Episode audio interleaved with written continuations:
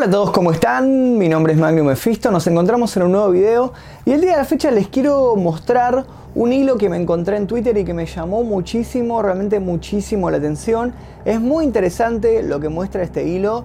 Eh, es sobre un posible caso de reencarnación. Todavía no se ha logrado saber si es verdadero, si es falso, pero es, es interesante la historia que se cuenta más allá de, si es real o es algo que inventó la autora del tweet. El tweet lo deja una, una usuaria que se llama Money y dice, en mi familia está sucediendo un extraño caso y como mis amigos cercanos son incrédulos, quiero hablarlo con ustedes. Tengo una prima de 6 años que asegura ser mi tatarabuela. Antes de que esto sucediera no creía en la reencarnación. Ella dice, es clave aclarar esto. Mi tía tiene dos hijos, un niño de 10 años y una niña de 6 años. La niña es la que asegura ser mi tatarabuela. Todo empezó el año pasado en una reunión familiar. Estaban presentes todos los integrantes de mi familia sin excepción. Al llegar mi tía con su esposo y sus dos hijos, empezaron a saludar a todos los que estábamos reunidos. Cuando mi prima se acerca a mi abuela, empieza a llorar y le dice, la última vez que te vi tenías un mes de vida. Nunca pensé verte de nuevo. Todos nos quedamos asombrados pero decidimos pensar que eran juegos de niños. Al pasar los días, ella seguía diciendo cosas sin sentido y a hablar en el idioma natal de mi tatarabuela, el alemán. Ese suceso empezó a alarmarnos mucho más a todos, pero mi tía, la explicación que dio fue que en su jardín enseñan alemán. Bueno, punto aparte, está redactado medio con los codos, entonces perdón si en algún momento leo raro o hay una frase que no se entiende, está redactado medio mal todo. Pero bueno, la chica sigue diciendo, pero what the fuck, en su jardín apenas enseñaban palabras básicas, son niños de 6 años. Al pasar una semana mi tía le pidió el favor a mi mamá de ir a recoger a mi prima a su escuela. Convencí a mi mamá de preguntar por su comportamiento en el aula y con sus compañeros, la maestra nos dijo que le impresiona la manera en la que habla alemán dice cosas que nunca le han enseñado y cuenta sucesos que pasaron hace siglos atrás, pero que no se explican cómo es tan brillante cuando no le va bien en la lectura ni escritura. Mi familia está casi segura que mi tatarabuela no sabía leer ni escribir, pero no hay nadie que lo confirme, ni lo desmienta, porque ya todos los familiares contemporáneos con ella están muertos. La más cercana es mi abuelo, pero no la recuerda. Mi tatarabuela murió cuando mi abuela nada más tenía un mes de vida. Hasta ahora es interesante, medio raro lo de eh, ir a preguntar a la maestra y que la maestra brinde tantos datos. Ese, ese, dato a mí me hace un poco de ruido. Eh, no, no, lo siento muy real eso de que hayan ido a la escuela y que la maestra les haya dicho, no, sí habla muy bien, pero no escribe tanto, y se lo haya dicho a una extraña, porque no se lo está diciendo a la madre, sino que se lo está diciendo como a la que vendría a ser la madre de la narradora, que es la tía, digamos, de la nena. Es medio extraño medio raro ese dato, pero bueno, vamos a seguir leyendo a ver eh, cómo continúa esta historia. Al pasar los días todo se tornaba más extraño. La semana pasada mi prima de 21 años y yo estábamos cuidándolos a ella y a su hermano mientras mis tíos trabajan. Ese día mi primo se enfermó, tenía una fiebre muy alta y le habíamos dado unos antibióticos, pero no se mejoró. Desesperadas, empezamos a buscar en internet, pero como no funcionaba, sin darnos cuenta mi prima bajó y trajo un remedio casero, ¿Cómo una niña de 6 años sabe hacer eso? Tampoco supimos qué implementos utilizó, estábamos muy en shock para preguntarle. Ahí fue cuando mi prima y yo decidimos hacerle preguntas. La primera fue, ¿cuál es tu verdadero nombre? Dijo el nombre completo de mi tatarabuela, el cual no revelaré por acá. ¿Cuántos años tienes? Mmm, ¿tienes? Sí es argentina la narradora, me parece. Creo que es argentina la narradora. Por cómo escribía hasta ahora, pensé que en Argentina, perdón si no lo es y es error mío, pero tienes, en Argentina no decimos tienes, en Argentina decimos tenés. Nos dijo que tiene 210 años, what the fuck. Le pregunté si tenía 210 años, cómo hizo para estar viva en un cuerpo tan pequeño, y me respondió que ni siquiera ella sabía cómo había llegado hasta acá. Mi prima le preguntó, cuéntanos algo que nadie sepa. ¿Por qué le están hablando de tú? Nos dijo, mi esposo, su tatarabuelo era militar y no murió de un infarto. La realidad fue que lo secuestraron por venganza. Contamos esa historia a la familia para no preocupar a nadie, pero nunca apareció. Recordamos que una vez que estábamos en la casa de mi abuela y ella nos dijo que su bisabuelo era militar, quedamos en shock. Cuando mi tía pasó a buscarnos, le contamos todo y la convencimos de llevarla a un psicólogo especialista en estos casos. Está bueno que recurran a un psicólogo una persona de ciencia y que no recurran a una pseudociencia, no sé, alguien que le diga, sí, estuve leyendo la carta natal y antes fue la mamá de Hitler porque era alemana. No, es, es interesante que, bueno, que por lo menos, o sea, tengan el, el sentido común de decir, vamos a consultarle a un psicólogo, alguien que sepa sobre estos casos. El primer día de la terapia, mi tatarabuela le contó que sus padres eran alemanes, pero por cosas de la vida se vinieron a mi país, que tampoco diré cuál es.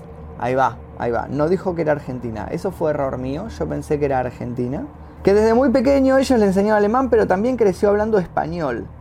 Que desde muy pequeña sufría dolores de rodilla y que en esta vida también le dolía cuando corría. Que las ciudades y las casas han cambiado mucho desde su época. Describió cómo vivía en la vida pasada. Mi primo, su hermano, nos contó que su hermana actuaba demasiado extraña. Siempre le leía cuentos para que duerma, le cantaba canciones infantiles en alemán y le daba nombres extraños, pero que investigando cada uno de los nombres que dio, para nuestra sorpresa fueron personas importantes en Alemania en esa época. Ni siquiera dice, por ejemplo, no sé, el Mariscal von Bismarck. Ni siquiera tira ese nombre así en el aire. Ahí es donde me empieza a hacer ruido, porque yo calculo que hubiera tirado un ejemplo. Y que daba nombres extraños como Von Bismarck no sé qué, y al googlearlo descubrimos que era un mariscal, bla, bla, bla. Ni siquiera está tirando el dato ese. Vamos a darle el beneficio de la duda de que lo vio en pos de la narración, pero bueno. La explicación que le encontramos es que su mamá le contaba mucho sobre estas personas. También dijo que cuando estaba embarazada iba a tener gemelas y ambas murieron. Luego se embarazó de nuevo, es decir, de mi bisabuela. Nos explicó que le hizo una muñeca tejida, rubia con ojos verdes y vestido rosado. Mi abuela se impactó porque sí sabía que su mamá había perdido dos hermanas y la muñeca que describió aún la tiene mi abuela en su casa. Hoy nos preguntó por el nombre de un señor y nos dijo que quería verlo para pedirle perdón. Al decirle que lo más probable es que ya esté muerto, se puso demasiado triste y al llorar nos dijo que es demasiado extraño ser la menor en la familia cuando tiene 210 años, que se considerará viajera en el tiempo. Desde ahí empecé a creer en las reencarnaciones. Algo que no añadí en la terapia le preguntaron qué recuerda del tiempo después de su muerte y antes de entrar a esta vida respondió que no recuerda nada. Es como si murieras el otro día naces, pero te das cuenta que al día de hoy han pasado 210 años desde tu primer nacimiento. Es interesante, es interesante el caso, ahí termina la historia. No es la primera vez que sucede y siempre sucede con niños. Yo he leído también el caso de que sucedió en India, si mal no recuerdo, de un niño que recordaba que él había sido un comerciante, em, que había vivido en tal ciudad, que había tenido esta familia, y que cuando la familia de este niño fue a buscar eh, a la familia esta que él nombraba, la encontró y que dijeron, bueno, que el padre de familia había sido un comerciante, que había muerto en un tiroteo, en un asalto, si mal no recuerdo, y que, bueno, él cuando llegó abrazó a toda su familia y todo esto. Toda la conciencia que había tenido este hombre se había pasado al de este niño. Lo mismo que sucede en este caso que estábamos leyendo en Twitter, eh, que según parece, esta niña pequeña tiene la conciencia de una, de una tatarabuela suya, de una mujer que vivió hace 200 años, recuerda datos de cosas de Alemania, de personajes de Alemania, logra hablar alemán de manera fluida y nadie logra encontrar una explicación coherente.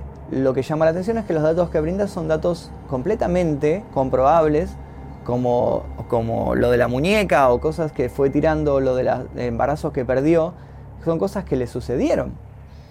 Eh, y que se puede chequear y, sí coinciden con la vida real.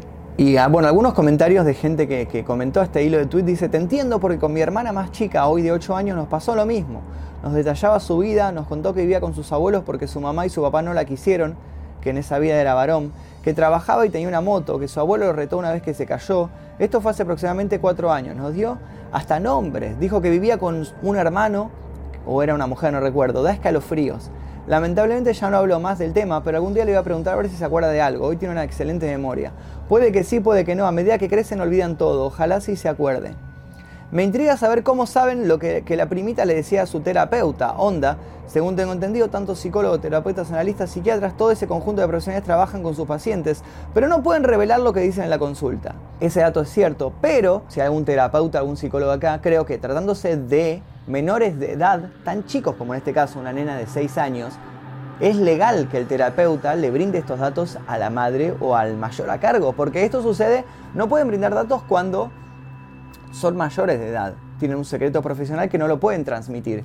Pero, pero cuando son menores de edad y están a cargo de un tutor, de un padre o quien sea, sí pueden brindar estos datos a esta persona porque obviamente son menores, entonces no son completamente responsables de su vida y es responsabilidad del, profesional en este caso hablar con los padres y contarles lo que dijo.